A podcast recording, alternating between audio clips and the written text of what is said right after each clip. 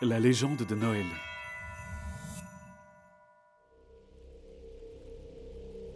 Nora subtilisa la plus petite clé du trousseau du chef et me la passa, discrètement.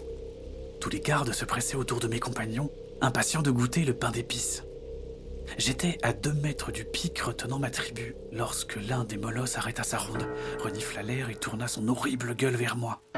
Il bondit sur moi sans que je puisse réagir. Je me retrouvais nez à truffe avec le cerbère. Il bavait tellement qu'il me couvrait d'écume. Mon corps était aux abonnés absents, j'allais finir dévoré. Et puis je vis mes parents, pleurant toutes les larmes de leur corps, tout en continuant à chanter.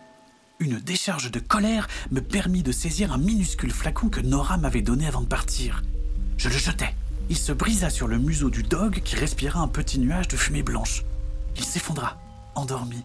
Je paralysai les 2 autres molosses de la même façon.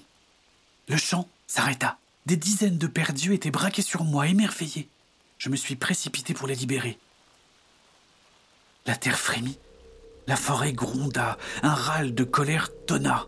Les humains paniquèrent. Et là, le plus imposant des sapins s'anima lentement. Un ancien s'éveillait, les yeux brillants de fureur. Des racines et des ronces jaillirent, entravant les humains en un rien de temps. Nora et Noël compris. Alors que ma tribu fuyait, je me mis à chanter. Mais ma voix était trop faible pour arrêter l'ancien. Le géant d'écorce arma son poing, prêt à aplatir les humains qui avaient massacré ses enfants. Mes parents se joignirent à moi. Le poing s'abattit. Tous les autres nous rejoignirent et notre chant toucha l'ancien. Son poing s'arrêta à quelques centimètres des humains. « Pourquoi m'empêchez-vous de les punir ?»« Vous alliez écraser mes amis alors qu'ils vous ont sauvés. » »« Et les autres ?»« Ils ne méritent pas ça. » Les racines et les ronces relâchèrent leurs étreintes. Les humains s'effondrèrent. « Vous nous avez sauvés. On est désolés, on n'avait pas le choix. »« On a toujours le choix, mon petit. Suffit juste d'ouvrir les yeux. » Le chef et ses hommes échangèrent des regards de poulet auxquels on aurait demandé de faire une addition.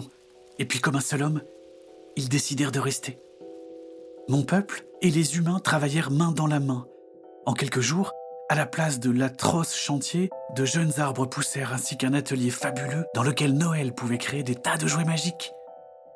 Nous étions à pied d'œuvre à assembler et empaqueter des cadeaux lorsqu'on frappa à la porte de l'atelier. Tout le monde se figea, la poignée tourna.